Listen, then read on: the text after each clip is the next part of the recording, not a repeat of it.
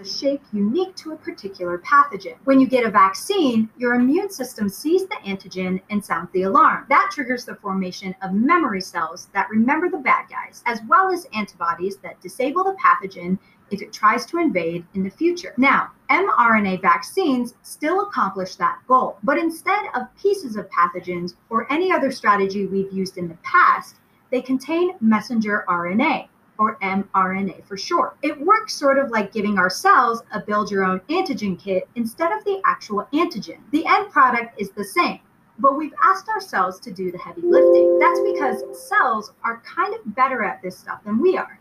We can mess around with pathogens all day, but cells already know how to make antigens if we just supply the instructions. It's not the only way to design a vaccine fast, but it's a great tool to have handy when a pandemic comes along. So, how do you program a cell to make an antigen? Well, the simple version is you just borrow the machinery it's already using. See, most every cell contains a complete copy of our genome, the sum total of instructions it takes to make us written in DNA. That information gets translated into proteins, which do all the actual work of being alive. Every protein has a job specified in the DNA instruction manual. When it's time to make a protein, the cell needs to reference those instructions, but DNA remains in one spot.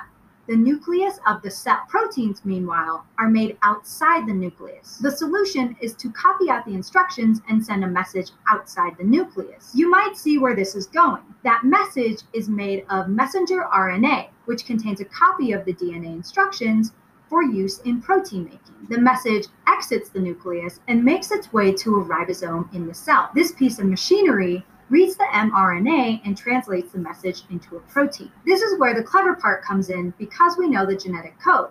So we can write our own message for the cell to translate. That's what an mRNA vaccine is a coded genetic message from us to our cells for them to work out with their molecular decoder rings. Instead of an antigen, they contain the mRNA template to build an antigen. In the case of our COVID 19 vaccines, the message codes for an antigen called the spike protein.